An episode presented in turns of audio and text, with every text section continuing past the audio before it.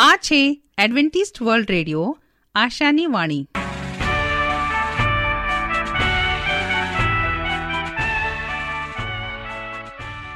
અમારા આજના પ્રસારણમાં તમારો હાર્દિક સ્વાગત છે. આજે તમારા માટે અમે ખૂબ સુંદર સ્વાસ્થિક અને આત્મિક વિચારો લાવ્યા છીએ. પણ તે પહેલા સાંભળો, દેવની સ્તુતિમાં આ સુંદર ગીત.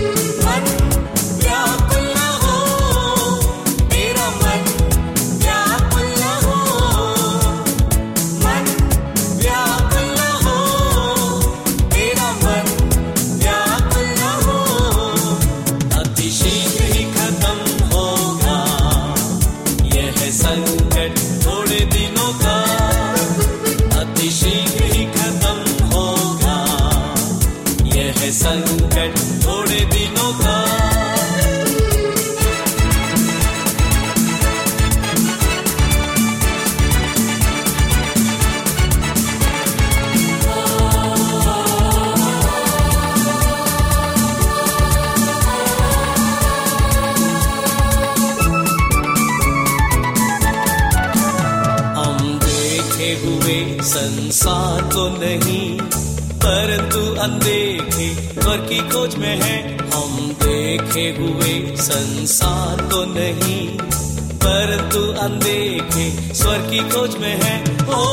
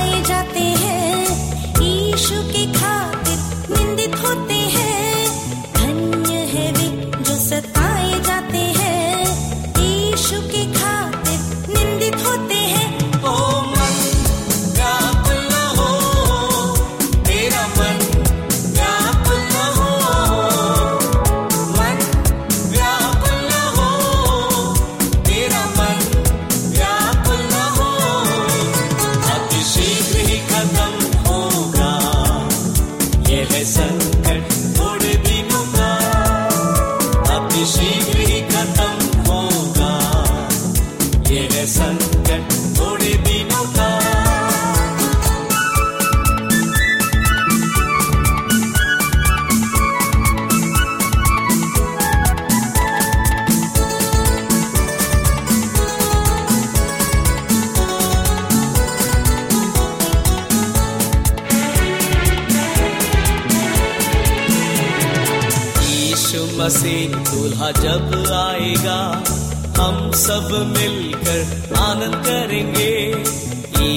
मसीह दूल्हा जब आएगा हम सब मिलकर आनंद करेंगे हो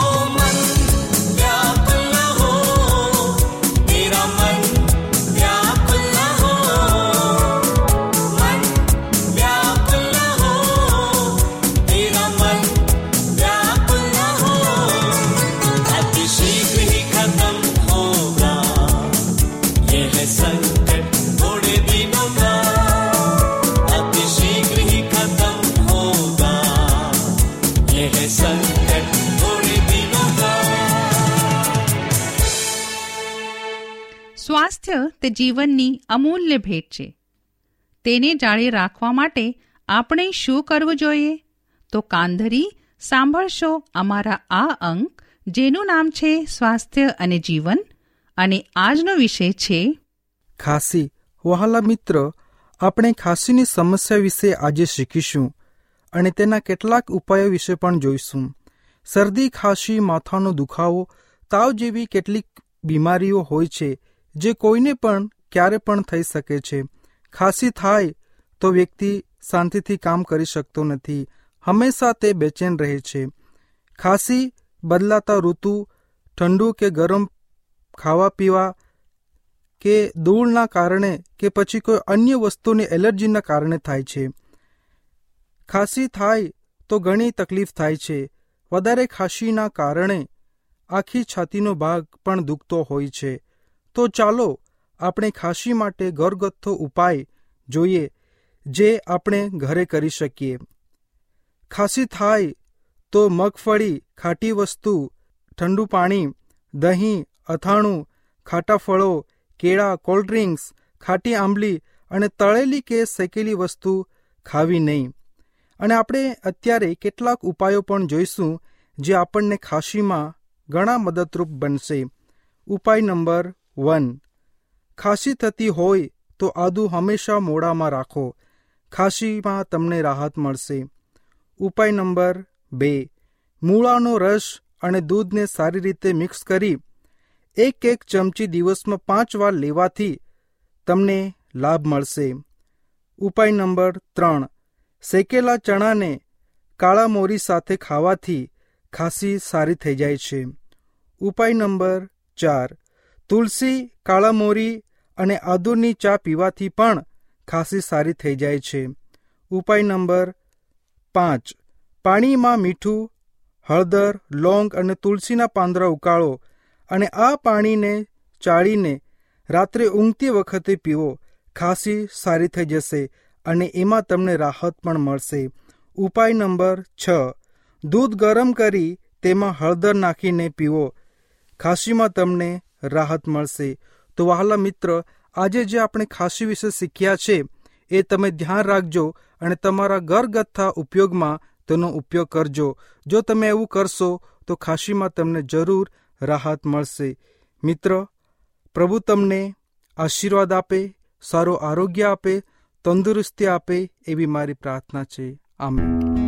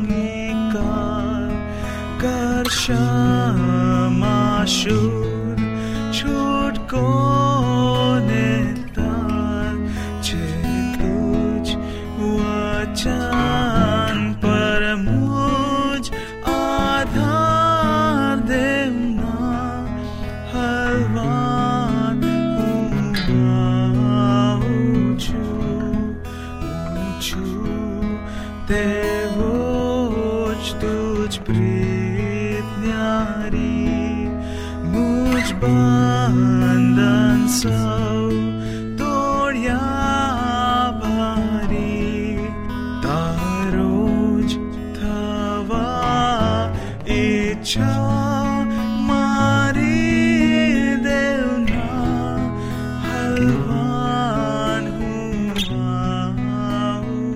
પ્રભુનું વચન, તે સત્ય અને શાંતિનો માર્ગ છે. આવો, હવે આપણે પ્રભુના વચન ઉપર મનન કરીએ. સિત્તેર અઠવાડિયા અને ત્રણસો દિવસ હું રાજુ ગાવિત, આજનો ગુજરાતી ભાષામાં દેવનું વચન તમારા સુધી પહોંચાડનાર અને આજનું વચન સાંભળનાર દરેક ભાઈ બહેનો નાના મોટા બાળકો, વડીલો, હું સર્વનો ઈસુ ખ્રિસ્તના નામમાં આવકાર કરું છું. આજે આપણે શીખીએ દેવના વચનમાંથી કે સિત્તેર અઠવાડિયા અને બે હજાર ત્રણસો દિવસ જે આપણને બાઇબલમાં જોવા મળે છે.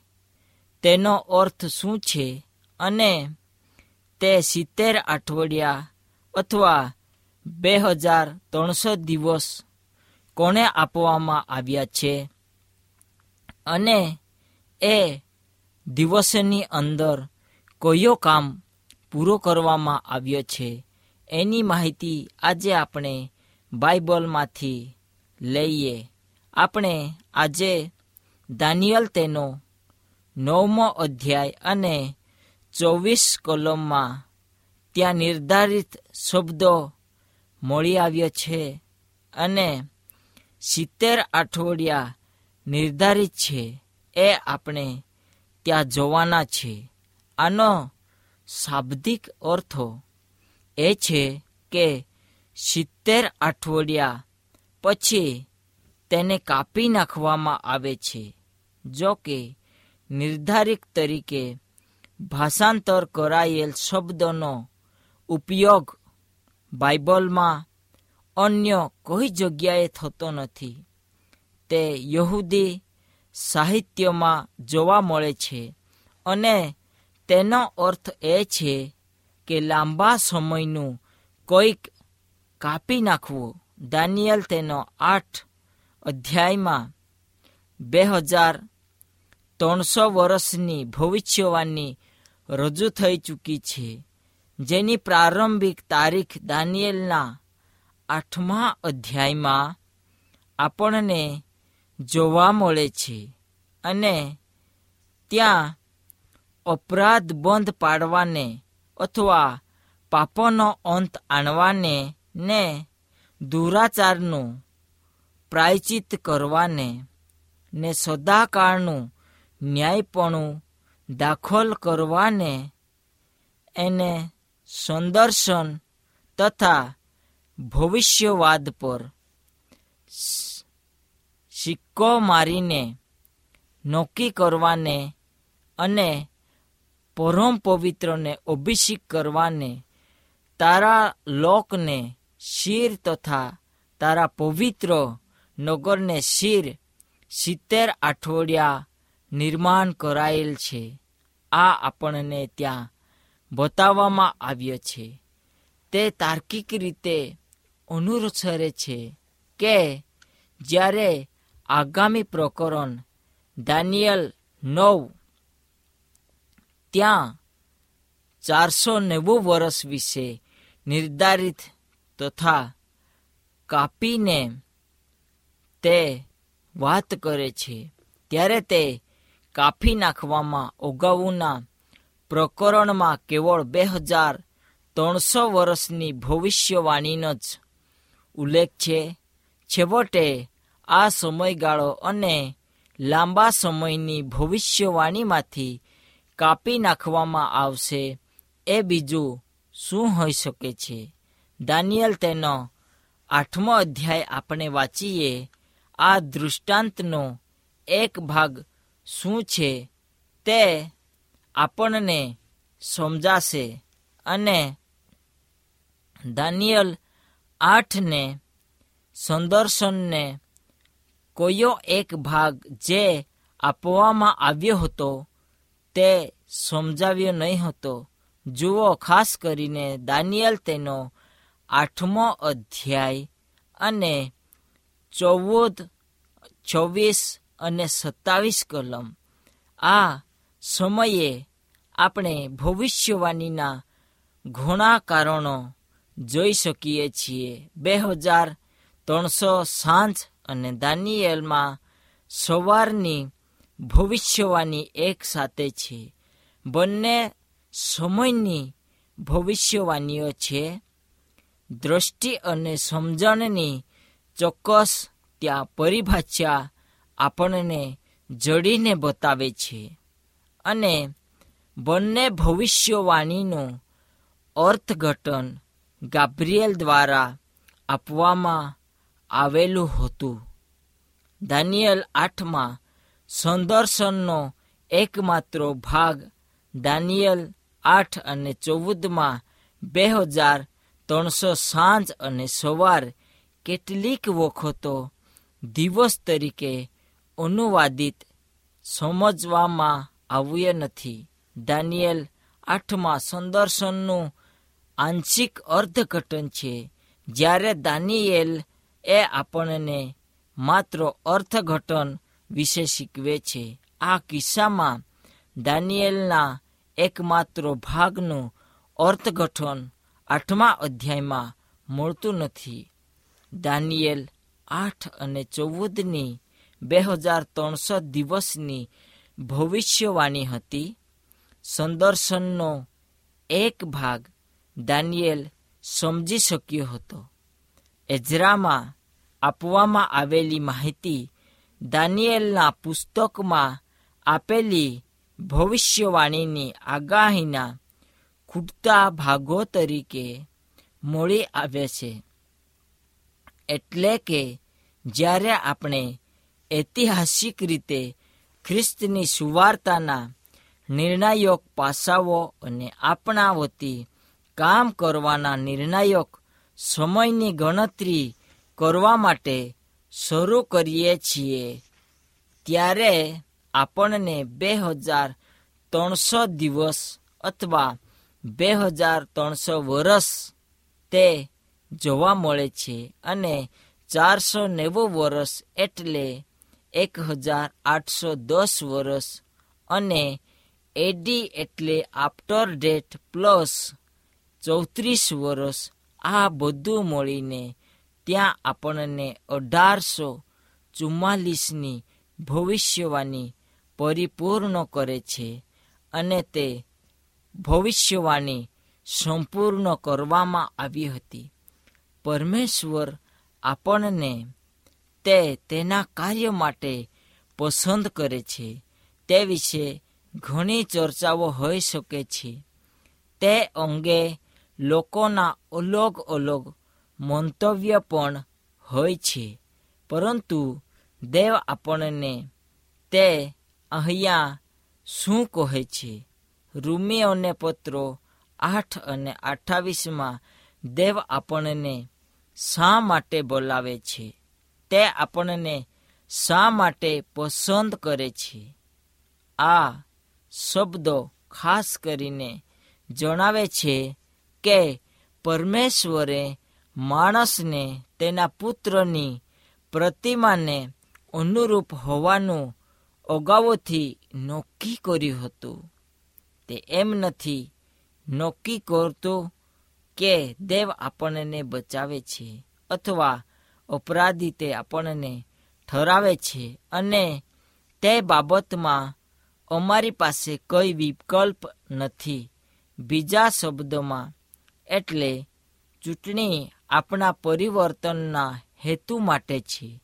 આપણે દેવના દીકરાને પ્રતિબિંબિત કરવા બદલાઈ છું. આ પરિવર્તન માટે આપણને નીચેના શબ્દો શું કહે છે? રૂમી તેનો આઠ અને ત્રીસમાં વચન આપવામાં આવ્યા છે, જેમાં લેખક પાવુલ એ જણાવે છે કે જે લોકોને દેવ બોલાવે છે, તેઓને તે ન્યાયી કરે છે અને આપણને એ પણ તે બતાવે છે કે આમ આપણે પોતાને પરિવર્તિત કરવા માટે પૂરતા નથી.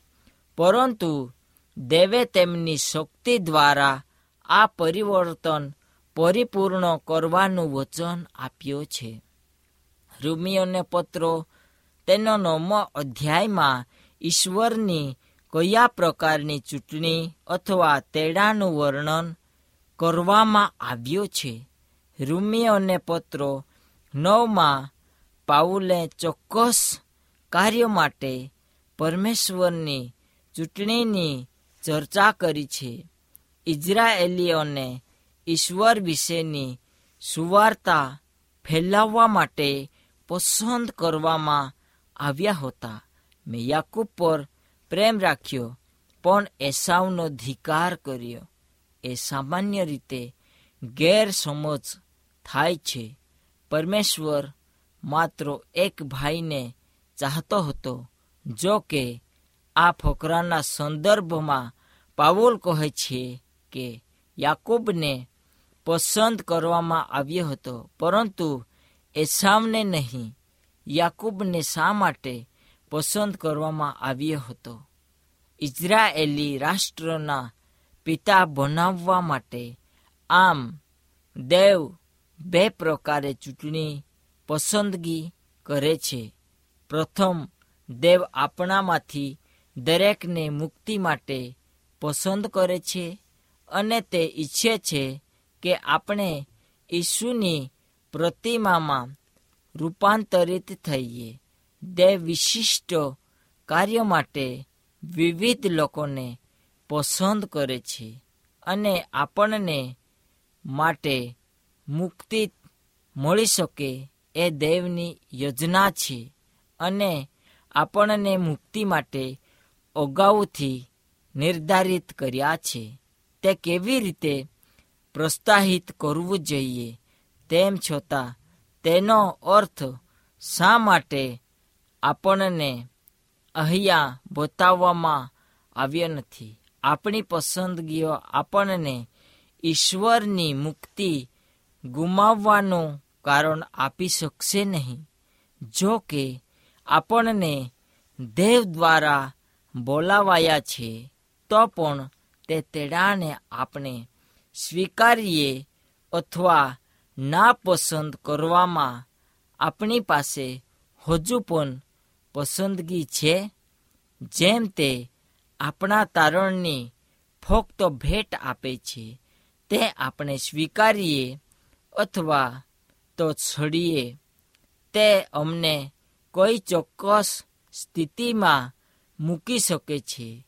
પરંતુ અમે તેમની બોલીને અનુસરવાનું પસંદ કરી શકીએ અથવા પણ ના કરી શકીએ. હા, તે ઈચ્છે છે કે આપણે તેના માટે ચોક્કસ વસ્તુઓ કરીએ. એટલું જ નહીં, તે આપણને તેના જેવા બનવા માટે બોલાવે છે, ચોક્કસ કાર્ય માટે દેવની પસંદગી એ આપણી મુક્તિ માટેની તેની યોજનાનો ભાગ છે. તેમણે આપણને જે કરવા કહ્યું છે તે કરીને આપણે આપણા જીવનમાં તે મુક્તિની વાસ્તવિકતા દર્શાવી શકીએ છીએ. જે આપણને અહીંયા મુક્તિ આપી શકે છે. સાઉલ રાજાને રજાની પદવી આપવામાં આવી હતી. તેમ છતાં દુર્ભાગ્યે સાઉલને જે કાર્યો આપવામાં આવ્યું હતું તે તેણે ક્યારેય પૂર્યો કર્યો નથી. યહવાને પોતાનો હૃદય સોંપ્યો નહીં. કોઈ વ્યક્તિને દેવ માટે, કોઈક વિશેષ માટે અથવા વિશેષ કાર્યને માટે કહેવામાં આવે, તેનો અર્થ એ નથી કે આ વ્યક્તિ ઈશ્વરને સ્વીકારશે નહીં. જો આપણે દેવની આગેવાનીનો અનુસરતા નથી, તો આપણું ફક્ત નિશ્ચિત પરિબળ હોવા છતાં આપણે બધું જ ગુમાવી શકીએ છીએ. પણ આપણે આજે આપણા જીવનમાં પરમેશ્વરને સ્થાન આપીએ, તેને માન આપીએ. પ્રભુએ આપેલો શબ્દો સમય પર તેને પૂરો કર્યો અને સર્વ મનુષ્ય જાત માટે તેને મુક્તિનો માર્ગ ખોલ્યો. હવે આપણા સમયમાં, ખૂબ ઓછા સમયમાં સમર્પિત જીવન આપણે જીવીએ અને એક દિવસ આપણ સર્વને દેવના રાજ્યમાં ભાગ મળે એવું આપણે જીવન જીવવા માટે મદદ કરીએ, પ્રાર્થના કરીએ. મહાન દયાળુ ઈશ્વર પિતા, અમે તમારી પાસે આવીએ. પ્રભુ, આજનું વચન અમે શીખ્યા. આ વચનને તું આશીર્વાદ આપજે. અમારા દરેકના પગલાં તારા શબ્દ અને વચન પ્રમાણે તું થવા દેજે પ્રાર્થના ઈસુ પ્રભુ તમારા નામમાં માગીએ. આમેન. અમારી સાથે આ પ્રસારણમાં રહેવા બદલ તમારો ખૂબ ખૂબ આભાર. જો તમારે અમારા સ્વાસ્થ્ય અને બાઇબલ પાઠો મફત મેળવવા હોય, તો પોસ્ટ કાર્ડ કે ટપાલ દ્વારા અમારો સંપર્ક કરો. અમારું સરનામું છે adventist world radio, post box number એક ચાર ચાર છ સેલેસબરી પાર્ક પુણે ચાર એક એક શૂન્ય ત્રણ સાત સરનામું હજી એક વાર સાંભળો લેશો adventist world radio post box number એક ચાર ચાર છે સેલેસબરી પાર્ક પુણે ચાર એક એક શૂન્ય ત્રણ સાત આ સાથે અમારો આજનો કાર્યક્રમ અહીં જ સમાપ્ત થાય છે. ફરી મળીશું. આજ સમયે આજ મીટર બેન્ડ પર ત્યાર સુધી પ્રભુ તમારી સાથે રહે.